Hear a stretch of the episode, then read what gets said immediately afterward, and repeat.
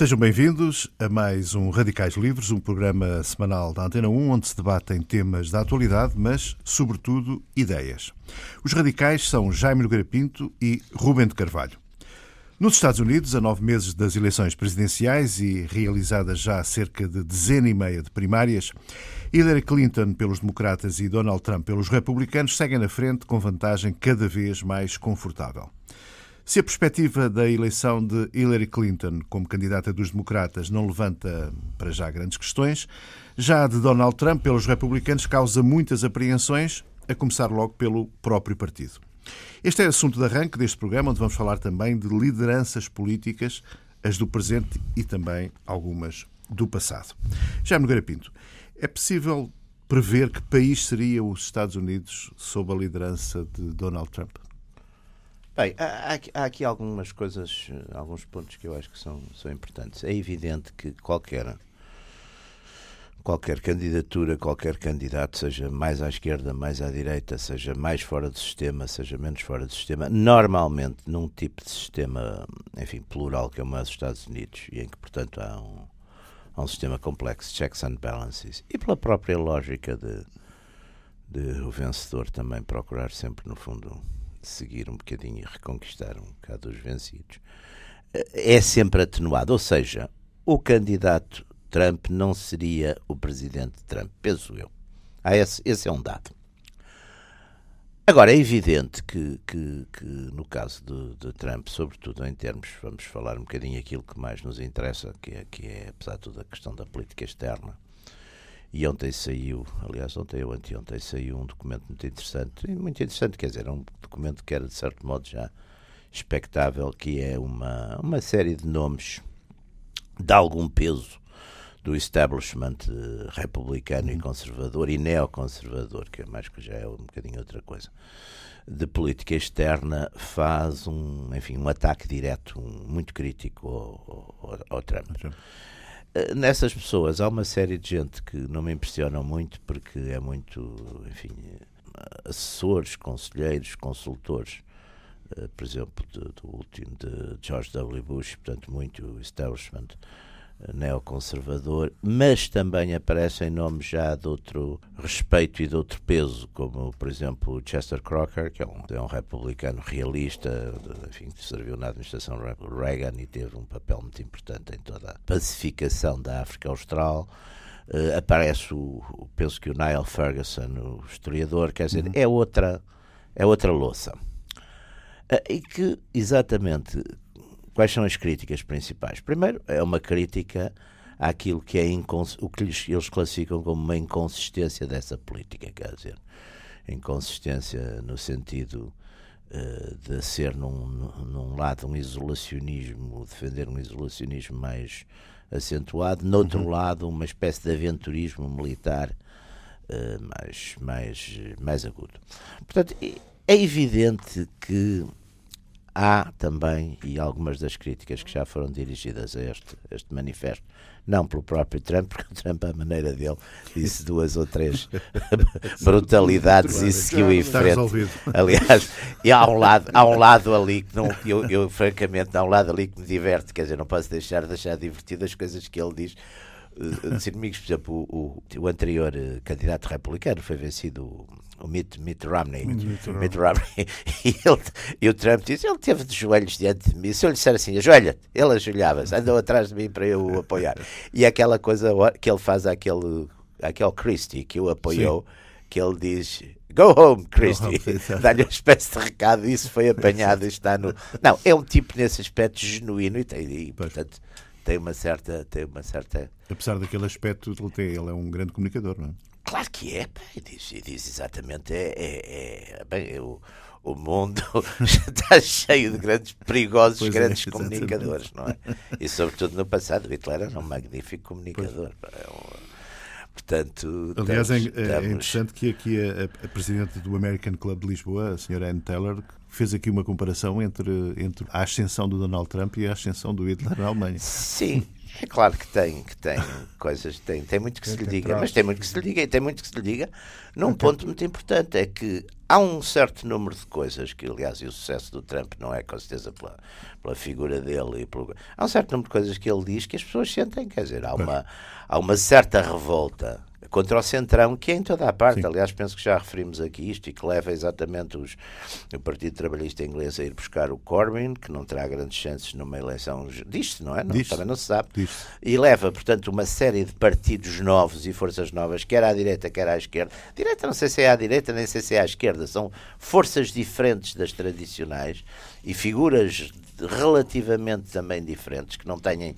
aquela linguagem politicamente correta, que é um enumerado sempre de direitos e de garantias e de ambições e os velhinhos e o ambiente e não sei o quê. Saem um bocado disso, dizem algumas brutalidades, não se importam de atacar coisas que são consideradas um bocadinho as sagradas, não é? Que são as sagradas agora, que não são as sagradas de há 100 anos, são as sagradas de agora. Portanto, pegam nisso e tenham sucesso. Mas aqui é preciso ver uma coisa importante. Bom, a América é uma sociedade muito pluralista, com todos, é muito uma poliarquia. A América é uma poliarquia. E nós tivemos no passado algumas destas revoltas do eleitorado contra aquilo que eles consideravam, digamos, uma espécie de centrão na política exterior. Há uma coisa que, enfim, que não se fala muito, mas... Nos anos 30 houve um senador, e que teve depois uma série de apoios, que, com medo que o Roosevelt envolvesse, enfim, a América nas guerras europeias, lançou uma campanha e o Roosevelt viu-se depois muito aflito para conseguir, enfim, arrancar com a discreta ajuda. Exatamente, uma campanha pelo pacifismo. Mas era uma coisa populista, populista. E no pós-guerra foi o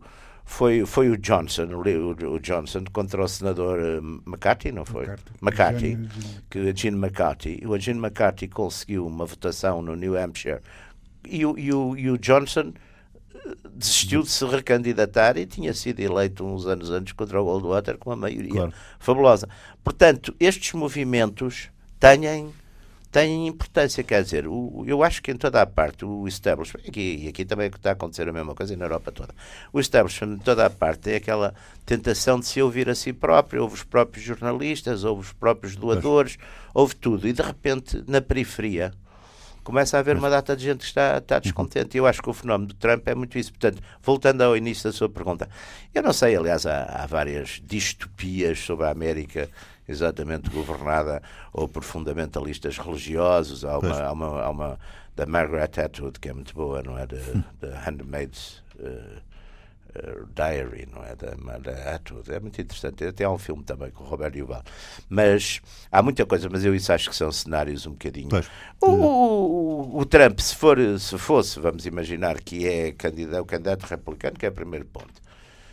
Eu acho que se o Trump for candidato republicano, há o risco também para o Trump, não só de uma certa decisão, mas de aparecer uma terceira candidatura independente. Também pode acontecer. E haver uma dissidência. A partir de ontem desenhou-se isso. Pode acontecer. Ou o Michael Bloomberg, ou assim, alguém não é? Pode acontecer. Muito interessante também, eu hoje vi uma coisa, não tive tempo de confirmar, mas vi hoje, estava a passar um bocadinho as coisas pela imprensa americana e vi uma coisa muito interessante. Há umas sondagens no sentido da figuração de cenários, no sentido que o Sanders é melhor candidato democrático frente a uma série de republicanos que a Hillary, e que uma série de candidatos também, quer dizer, que os candidatos os candidatos que estão mais bem classificados, chamemos-lhe assim, que não são talvez os melhores para enfrentar o outro, quer dizer, é capaz de haver espaço para haver exatamente terceiras candidaturas. É possível. Eu acho que há uma certa revolução na questão na América. Não é? Ruben, o fenómeno de Trump. Bom, eu, de maneira, já gostava de fazer um statement inicial, é que eu não sou de forma nenhuma, não partilho de um ponto de vista muito comum entre a esquerda, tanto faz. Democratas e republicanos, sim, é claro, sempre a mesma coisa. Sim, acho que é um disparate. Basta falar com qualquer americano para ter a noção clara que uma também coisa são democratas e outra coisa são republicanos. Aliás, não é a mesma coisa em lado nenhum. É em lado penso nenhum. Que nem na Somália será a mesma coisa. Se há diferença, se há diferença. Claro. Pronto, ponto, não eram todos iguais. Claro. Não. E é evidente que nesse aspecto um presidente republicano é sempre uma guinada à direita da política americana, só que esta assume de facto características um tanto ou quanto inovadoras, não é? E enfim, de um populismo que não é habitual. Penso que no essencial da questão, ou seja, as presidenciais propriamente dito, quem é que vai ser eleito presidente? Eu confesso que não, seja o Trump nomeado candidato republicano ou não, quer dizer, não, constituiria para mim uma grande surpresa, uma possibilidade do Trump ganhar. Não acho que não, porque há quem diga que este fenómeno é muito transversal, quer dizer, sim, mas não é tão ideológico como isso. Pois, mas as sondagens têm sido feitas, apontam sempre à vitória da senhora Clinton. Da Clinton. Mas por margens. Sim, a lógica seria essa. E a lógica é mais essa, não seria é? Quer dizer, o que diga-se é bom, na verdade já é destranquilizante, semelhante, porque entre o Obama e a senhora Clinton, quem quiser viragens à direita já as tem. Não é? Porque, quer dizer, não é exatamente a mesma coisa também. Mas o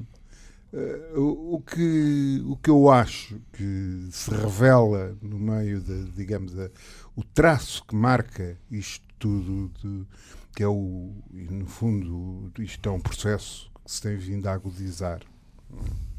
E a importância crescente, e notem até aí nisto que o Jaime disse e que é verdade, o aparecimento ontem daquele manifesto, chamemos-lhe assim, dos republicanos de mãos na cabeça.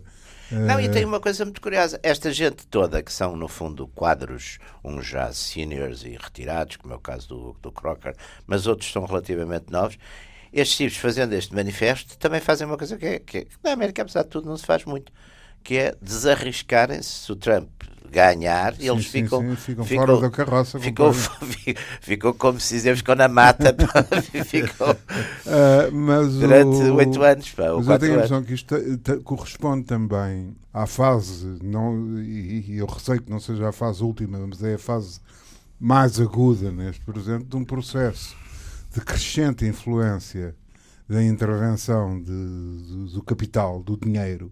Não é? No processo está político. Aflito contra o Trump. Não, quer dizer, é que é curiosíssimo. Não, mas uma das coisas, o argumento do Trump, repare que foi uma coisa que lhe deu muita força. É ele dizer, eu como sou rico, não preciso destes tipos todos, destes ricaços todos que andam aqui. Ele é rico, para nós, bom, seria o mais rico aqui do nosso pequeno país. Sim, tem 4 bis, mas lá é o 127 ou 128. Não, e mais, há até um fenómeno curioso. Até um fenómeno curioso e aparentemente contraditório é que feita esta nossa. Ele disse, mas ele contra o Mitt Romney teve. Eu não posso deixar de achar. Contra o Mitt Romney é fácil ter todas as. Não, mas ele contra o Mitt Romney disse hoje, estava a ver, vocês vejam a coisa dele, que é uma maravilha. Porque ele começa a dizer, mas esse tipo, eu tenho um armazém, ganho mais num armazém, vocês estão a ver, a store, ganho mais dinheiro do que ele, quer dizer, é uma coisa, desprezam assim em termos de riqueza. Tipo tio Patinhas e o Patacão, se está-se a lembrar. A história do cão do Mitt Romney, o Mitt Romney fez durante a campanha, fez uma viagem em que levou o cão dentro de uma daquelas... caixas de no porta-bagagens de cima do carro. Sim. Não era que o desgraçado do cão chegou sem pelo. Isso aqui o pano dava cabo dele. Despiam-se todos. Eles agora fazem uns exames. Agora parece que aqui o Homem da Madeira. Fazem uns exames para as pessoas que querem ir buscar animais, mas rigorosíssimos, e muitas vezes não levam o animal. Sim. Eu houve um amigo meu que lhe fizeram a pergunta. Foi se ele considerava, enfim, de vez em quando, se preciso dar uma coisa no cão, e ele disse que sim. Chumbou logo. Não, mas pior que adotar uma criança. Perguntou as divisões da casa, claro, os horários das pessoas, etc. É quase adotar uma criança, é uma coisa incrível. É verdade. Mas e há quem chumbe, exatamente. Voltando ao Trump, o curioso desta história é que há mais dinheiro envolvido no Marco Rubio, no Ted Cruz, claro, do que no próprio Trump. Claro, porque ele é do bolso dele, já não sabe. Exato, e ele não tem, e nas contas que aparecem, não, comparado com os quantitativos verdadeiramente desmesurados que aparecem nas outras... O Bush, o Jeb tinha já mais de 100 milhões. Exato, são coisas comparadas. E note, agora... Não, agora deve... e um dos elementos de... Vá lá, que, pelos padrões americanos que dão credibilidade a esse manifesto que ontem apareceu, é exatamente o ter já mobilizado uma série de apoios de ordem financeira que já tinham começado com a dona do Chicago Cubs, com a família dos Tickets, mas agora com outro tipo de expressões. Ou seja, é evidente que em todas as eleições hoje em todo o mundo, com cartazes e televisões e não sei o quê, o problema dos meios financeiros envolvidos tem que ver com o recurso às tecnologias, com a dimensão das campanhas, com isso tudo não é novidade para ninguém. A pobre da Maria de Belém, que o diga, não há que tem que andar a pagar do bolso dela os cartazes. Mas enfim, aliás, então o Marcelo Rebelo de Sousa foi um verdadeiro artista. Não fez bem. Não. Sabia que era popular, não gastou dinheiro. Poupadinho. É uma coisa que sempre ficou bem em Portugal. Mas sabe, eu acho que isto pode ser, de certa forma, uma viragem mesmo nas campanhas. Esta forma como ele, enfim, que poucas pessoas o podem fazer, não é? Poucas pessoas, mas ele ter gasto muito pouco dinheiro, isto pode ser um sinal. Ele teve o que mais ninguém tem, para campanha, eu sei, não sei quantos anos de campanha, mas pode ser um bom sinal para campanhas futuras, porque as pessoas vão sempre comparar, não é? Você arranja-nos agora aqui uma coisa para uma exato, podemos passar os radicais para a televisão. Vamos tratar disso, se estão a pensar fazer uma carreira política, vamos embora. Então assim, numa aposta. Continuar. Há quem diga que a vida começa aos 70, pá. É verdade. Agora, a vida política. Os atuais 70 são os antigos 50, portanto. Mas as coisas nos Estados Unidos atingiram dimensões que são dificilmente aceitáveis. E depois, digamos, não é só o aspecto quantitativo, enfim, dos bilhões envolvidos nesta história, como também, digamos, a caracterização, a origem, a coordenação das coisas. O papel, por exemplo, das estruturas da família Koch, não é? Os irmãos, são os gajos da Gulf Oil, os Koch Brothers, não é? Que, aliás, o pai foi um dos fundadores da John Birch Society, que mobilizaram, no fundo, e onde vários think tanks e estruturas de ordem várias que têm uma estrutura de política com mais funcionários do que tem o Partido Republicano. Pois, há uma fundação que eu, enfim, até colaborei com eles bastante nos anos 80, que é Heritage, que é uma coisa bastante grande. De facto, tem uns, Heritage é uma das... Tem uns milhões, mas tem umas dezenas de milhões largas de coisas. Pelos Koch. É. Tem também outro instituto, o Cato. Cato.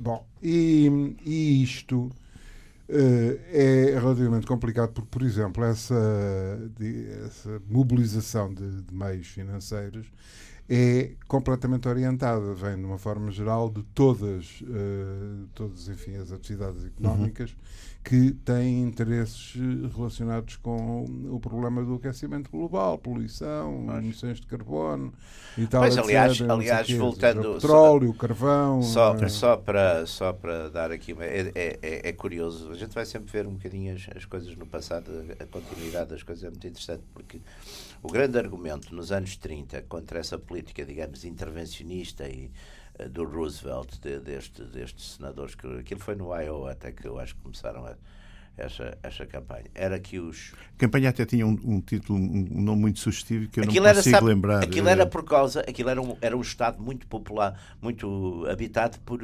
descendentes de alemães, que eram agricultores médios e pequenos, não é? E que tinham ficado sempre muito indignados por causa da intervenção na Grande Guerra.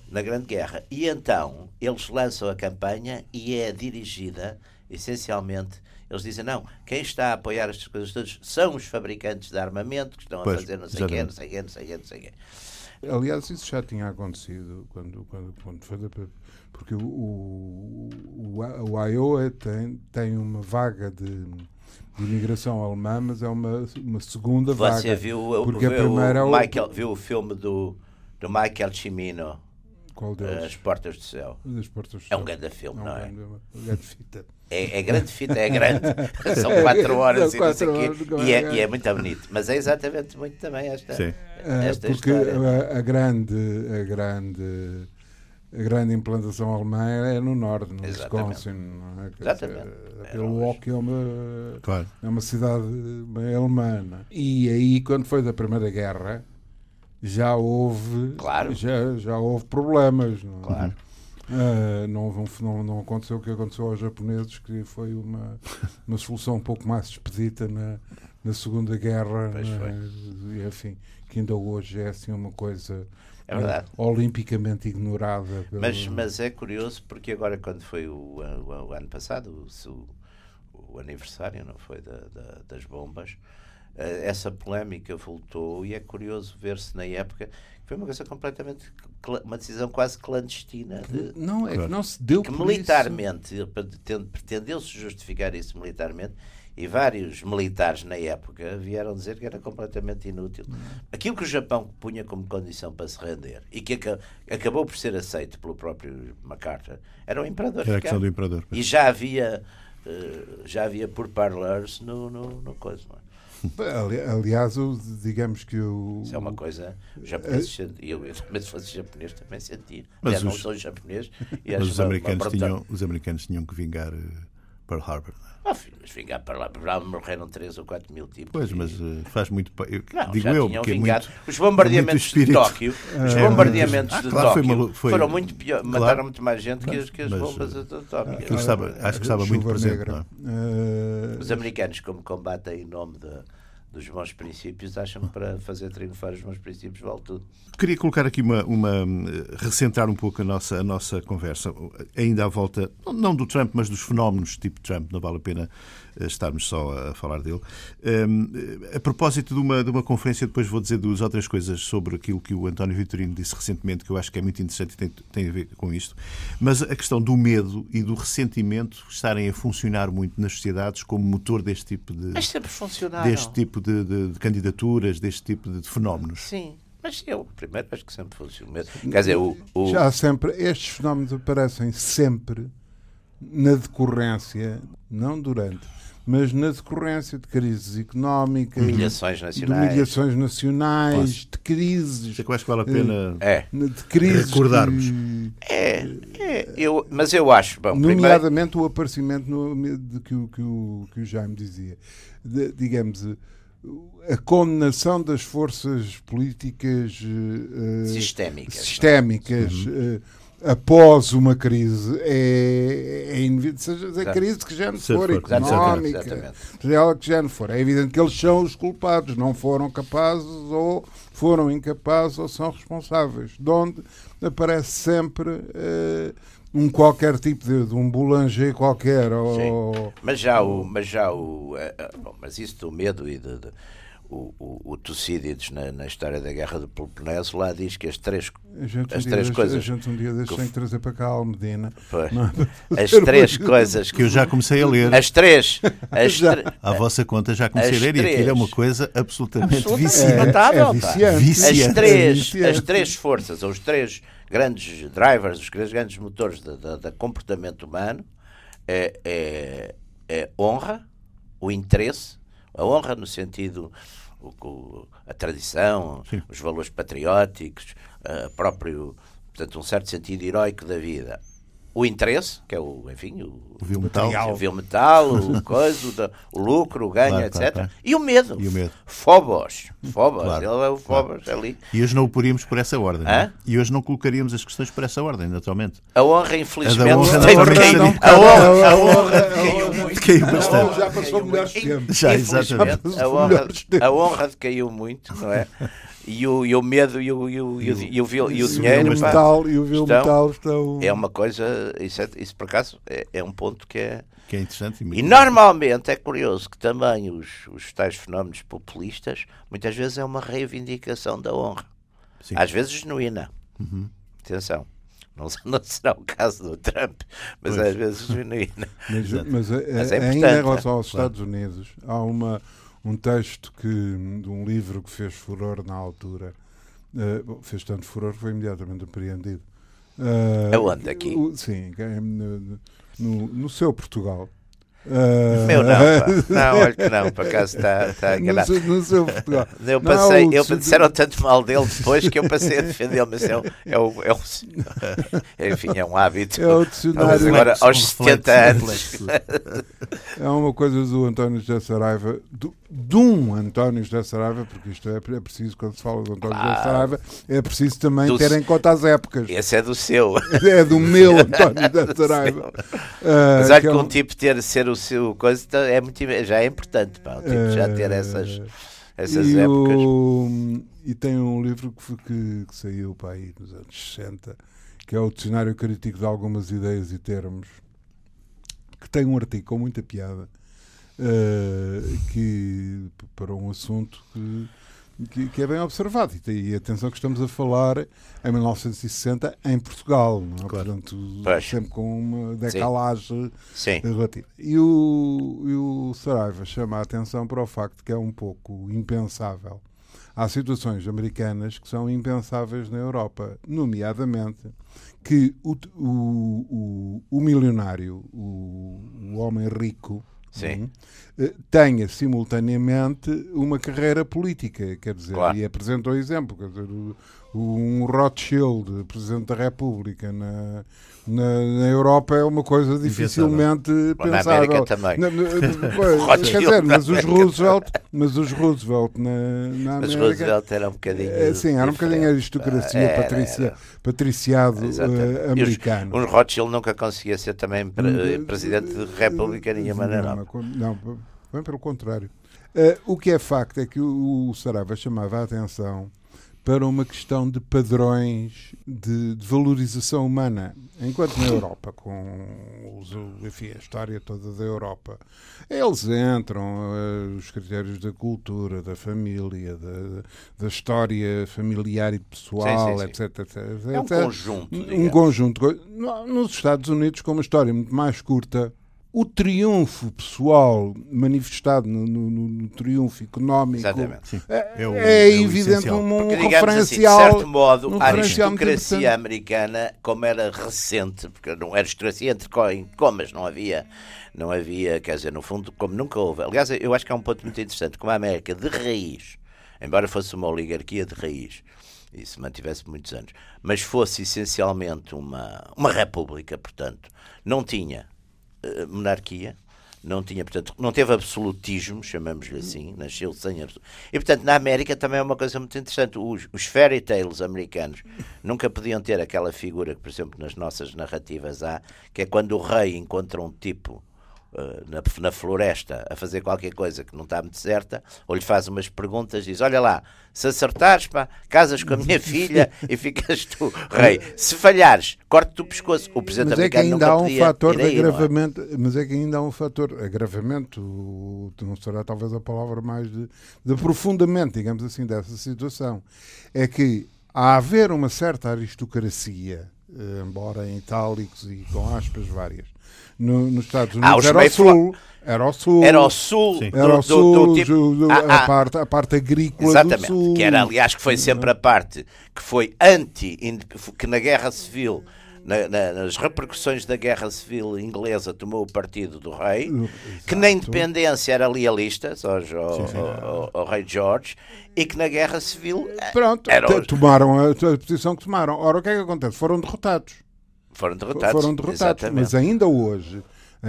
Ah, isto há um revival solista outra vez fortíssimo. Caramba. Devem lá ajudar todos no Trump.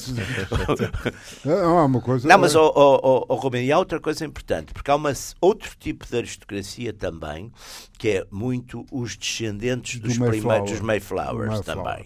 Mayflowers... Isso é a aristocracia. Os tipos também, os descendentes dos que escreveram, dos Founder Fathers. Exatamente, da Constituição. E depois há ali um bocado, sim, aliás, isso vê-se muito no Scott Fitzgerald, é talvez o melhor... Porque faz isso sem ressentimento, não é? Também faz isso sem guerra de classes. Descreve e tem coisas fabulosas sobre isso. Porque depois há uma guerra implícita que ele não faz, não é? Aquela coisa que ele diz, os ricos são sempre diferentes de nós, aquela coisa, aquele conto fantástico que é o Winter Dreams, daquele tipo do Caddy, eu acho que foi quem apanhou. E a própria figura do Gatsby. Eu acho que ele apanhou isso muito bem. E depois apanharam bem, claro, todos os grandes, os Steinbecks, os tipos, mesmo aqueles tipos que aqui se traduziam muito. O Caldwell. Você lembra-se do Caldwell? Erskine Caldwell. Que na América era pouco conhecido, mas aqui era traduzidíssimo. Estrada do Tabaco. O Ernest Caldwell, não é? Erskine Caldwell. Tinha a Greta, a Estrada do Tabaco. Ele era traduzido todo. Era uma dessas editoras assim. Havia uma das editoras assim mais marcantes. Mas isto dá como consequência que tem havido um crescendo...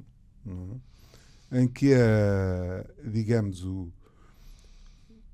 perdoe-se lá a palavra, que talvez não seja para andar à procura do substantivo mais adequado, mas o despudor da entrada do dinheiro na política é total, não é? Quer dizer, havia, apesar de tudo, enfim, o donativo, tentativas de... Sim, mas a hipocrisia europeia nisso, pá, não sei se não é pior, pá.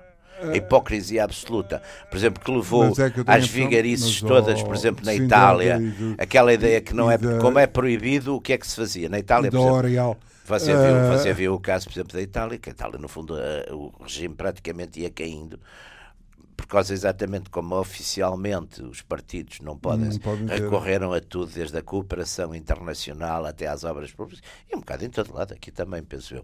Portanto, tudo isso, quer dizer, feito a nível autárquico, não sei o que é pior. Bom, sem querer entrar propriamente em problemas de ordem filosófica, a quantidade gera uma certa qualidade, não é?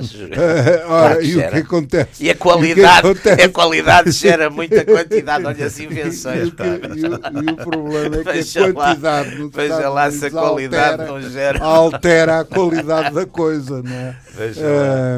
Aliás, quer dizer... O antitrampismo, o antitrampismo também é curioso. O antitrampismo já vem, a primeira coisa que invoca, não é? É que já estão mobilizados não sei quantos milhões Para negative ads. Exato, para, claro, para fazer a, não, porque, repara uma coisa, campanha. Esses fenómenos são muito interessantes. Isto, mas agora note uma coisa. Eu agora queria dar aí uma acha para a sua fogueira. Para a minha fogueira, então venha ela. Sabe o que é? A acha para a sua fogueira é muito interessante. Talvez exatamente porque os ricos e os bilionários têm tanto poder na América, acham que é contraproducente aparecer à frente de coisa, um deles, não é? Embora para já modesto, também deve haver uma certa inveja, não é? Porque o tipo, eu lembro-me sempre das histórias de ricos, há uma história americana que é ótima, quando morreu Morgan, pai, contava-se, o Rockefeller leu no jornal que Morgan tinha morrido, tinha deixado uma fortuna, não sei se 30, se 40 milhões para o tempo. Leu assim, 30 millions. I thought he was a rich man. Eu acho que isto é um ponto também, essa cenobeira dos ricos. Dos ricos. E sobretudo esta ideia de que não é assim que as coisas se fazem. Não, mas é que o problema, a meu ver, o problema tem-se agravado. Mas agora já não tem ricos cá, é uma... Há pouco. Tendem cada vez mais a ser, cada vez menos. Exato. Há uma, digamos, o processo adquirido e comprovado e assumido de concentração da riqueza nos Estados Unidos tem colocado e até concedido características, como é que eu ia dizer, mais violentas a esta intromissão do dinheiro e do capital na vida política do que tinha. Ou seja, por exemplo, o caso do famoso, que tem artigos e artigos, o New Yorker, por hipótese, traz um artigo e a New York vai ver outro artigo, os Koch andam nas bocas do mundo toda a forma. A forma despodurada, não? Como a intervenção deles é feita em nome da defesa dos seus interesses económicos, uma defesa política em nome, e que depois dá origem às coisas mais estranhas relativamente, nomeadamente, e isso é uma coisa que hoje está no centro dos problemas políticos do aquecimento na América, o aquecimento global, os problemas do clima, os consumos de combustíveis fósseis, etc. Quer dizer, isto... digamos, o grupo, por exemplo, o grupo Koch que mobilizou, porque não são só eles, é o grupo mobilizado, é um grupo claramente ligado a este tipo de interesses de ordem económica e que avança com toda a tranquilidade. São ricos que se chegam à frente. Chegam à frente na defesa, quer dizer, politicamente, para que haja uma política que os serve e combater uma política que, no entender deles, mas pode ser prejudicial. Mas a gente na Europa, isso faz-se, como você sabe tão bem, faz-se por interpostos políticos. E quando se descobre é um escândalo. Portanto, ao menos segundo o nosso meu Santo Agostinho, esse pode ser de todos, como é que é? A hipocrisia é a última homenagem que o vício presta à virtude, não é? Nós estamos a menos de 10 minutos do final do programa e já agora gostava, enfim, que falássemos um pouco das lideranças a nível mundial. Vive-se mesmo uma crise de lideranças a nível mundial ou isto já é uma conversa um bocado estafada? Eu acho que sim, que se vive, vamos lá ver, vive-se. Não sei se nós, os europeus, acham sempre que o mundo são eles, pá, portanto, esse tal eurocentrismo, portanto, não, isto fala-se mais, quando se a gente for, por exemplo, que é lideranças fortes, se a gente for, por exemplo, para as periferias, para a África, encontra imensos líderes fortes, portanto, não é? A gente fala normalmente nisso em relação, penso eu, à Europa, não é? A conversa vem mesmo... Aliás, talvez o grande líder terá sido africano, o Nelson Mandela, destes últimos séculos. Sim, mas Nelson Mandela é um líder anti-líder, é um homem que vai parar ao poder, não, e depois, digamos, pela sua benevolência, pela sua, quer dizer, é muito mais uma figura de um mártir ou de um santo ou de uma coisa qualquer, não é? Portanto, que, por um conjunto de circunstâncias, historicamente...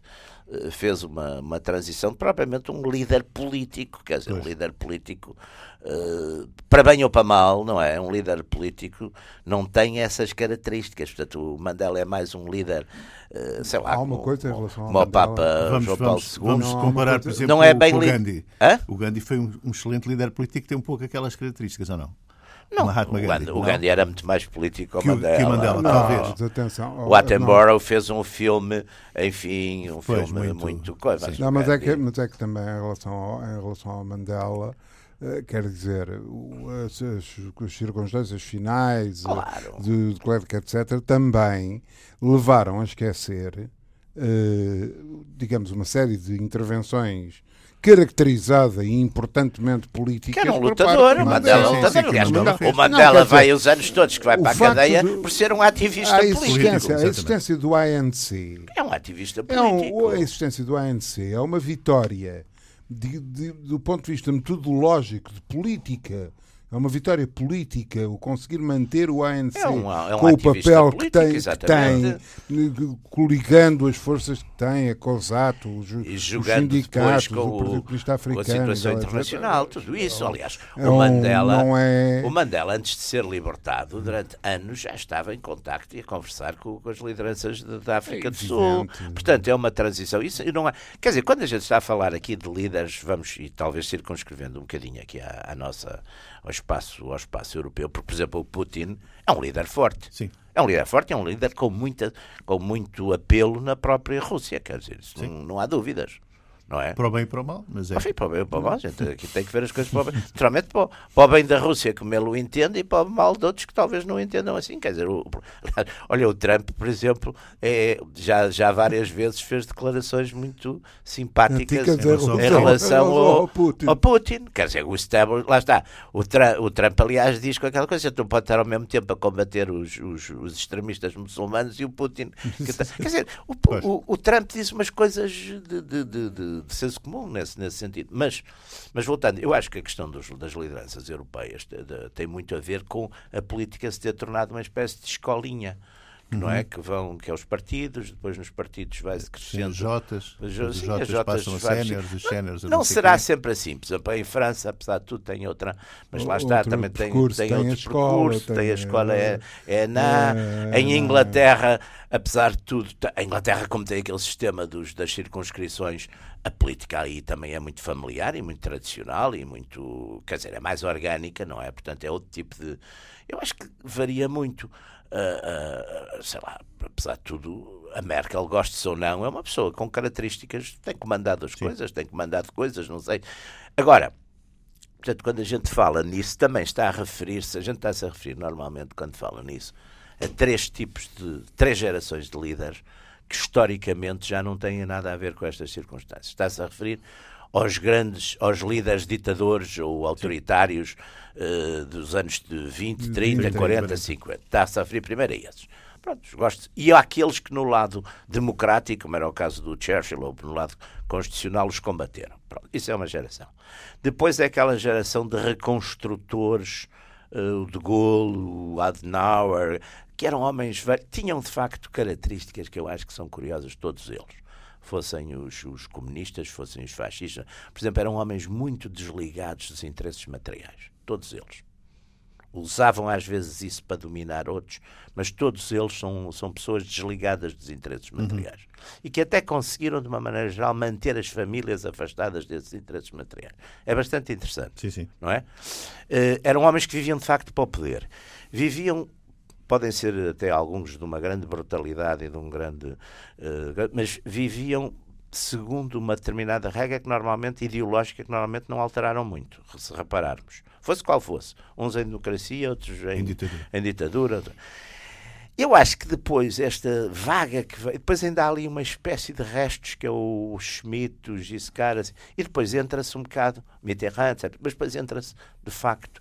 nas tais lideranças muito fracas. Eu acho que essas lideranças fracas também têm que ver com o enfraquecimento dos próprios países, quer dizer, não é? Com a diferença de estrutura, das máquinas políticas e a globalização nacionais, conta, a globalização, esta coisa, a informática, a decisão conta. Tomada, a criação de instâncias de decisão. que não são o homem, que não há o permanente. Não são instituições. São coisas vagas, a internet, é as redes sociais. Quer dizer, tudo isto evidentemente enfraquece as lideranças. Todo o escrutínio feito à volta, muitas vezes, ou até leva para uma coisa que eu acho curiosa, que indo para aquela distinção do Pareto dos leões e das raposas, a ideia é que se tem que ser astuto, não é? Exato. Como dizer, astuto, sobreviver. Não, exatamente, porque sobreviver. É sobreviver a muitas coisas. Estamos mesmo a concluir o programa. Já mais que tinha uma sugestão, porque vi, ainda não li o livro, vou mandá-lo ver, mas deve ser muito interessante. É do Simon Sebag Montefiore, que escreveu agora um livro sobre os Romanov. Uhum. Sobre os Romanov, sabe, enfim, tem aqueles famosíssimos livros sobre Stalin, e deve ser bastante interessante. Eu estive a ler a recensão ontem na Literary Review. Deve ser um livro bastante interessante. Vou pedi-lo. Nós vamos concluir o programa agradecendo, obviamente, aos ouvintes, e já agora referir, porque pelo menos temos aqui 2 ex-alunos do Liceu Camões, um grupo de professoras do Liceu Camões que ontem manifestou que eram nossas ouvintes e que gostavam muito do programa, se bem que às vezes os radicais fugissem muito ao tema, mas depois voltavam ao tema, e faz parte do programa. Este é o espírito, do programa, é exatamente esse. Portanto, temos ali um grupo de ouvintes fiéis que nos pediram também a promessa que temos feito, que é um dia fazer um programa sobre a condição humana. Muito bem. Se bem se lembra. Isso pode ser uma série. Mas... Exato. Nós despedimos até para a semana. Despedem-se então. Despedem-se os radicais Jaime Nogueira Pinto e Rubem de Carvalho.